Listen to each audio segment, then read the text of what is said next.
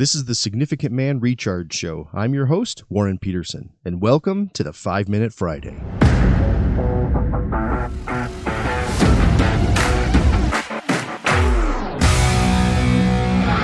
Guys, this week is going to be different. The 5 Minute Friday segment is always just me sharing my thoughts on various issues. And today I'm going to talk about something that might be controversial, though it's not my intention to do so.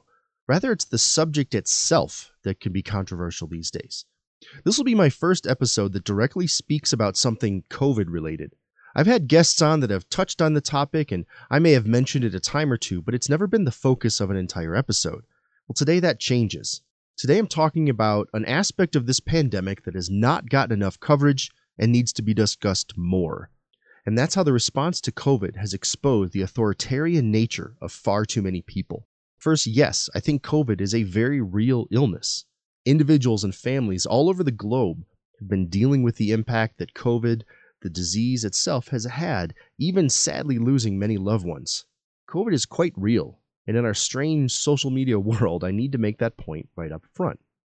And COVID has also shown that governments and individuals are far too willing to bend to the authoritarian and, totalitarian natures which I honestly did not think were so prevalent here in the United States.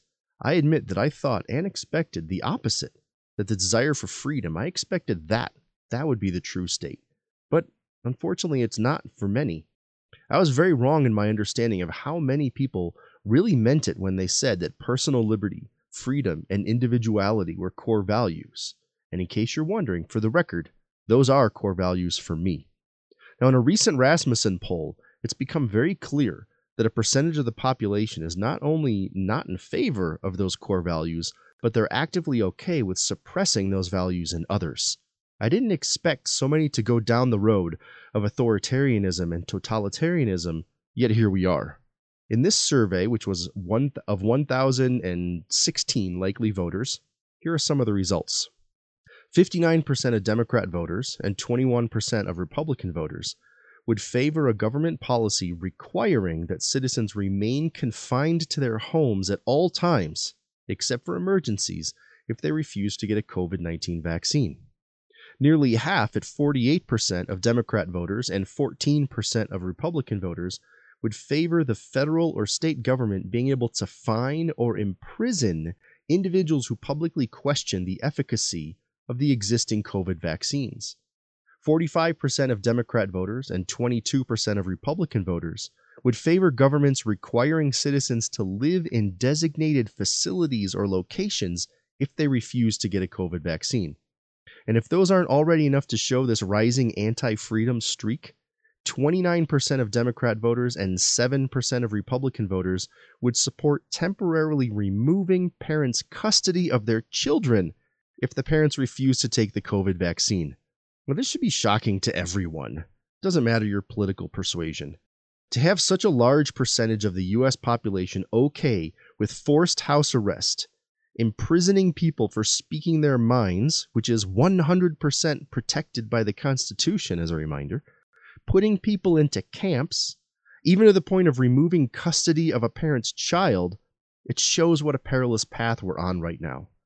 No one should be okay with this. The United States has been the place where people from all over the world came to escape authoritarian regimes and to flee from totalitarian governments.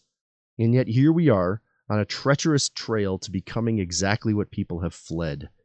This isn't hyperbole. If you know me well, you know I'm, I'm not a flamethrower. I don't speak in hyperbole. I do wish to share information and thoughts on what's happening in our world, and far too many kind hearted and well meaning people don't know this information. They don't know what's going on in our country. My mission is to lift people up, to help people, to show people another way forward. And for me, that way forward is always Jesus. He showed us the way, He taught us what we need to know, He gave us the plan to follow. So when we have situations like this taking place, it's our job to still follow what Jesus has taught. If your neighbor believes something that you don't, it's still your place to love that neighbor. If your coworker rants at the water cooler about something that you know isn't true, it's still your place to show him or her kindness and grace. Because at the end of the day, the one true authority we're living under is not an earthly government, but it's the King of Kings.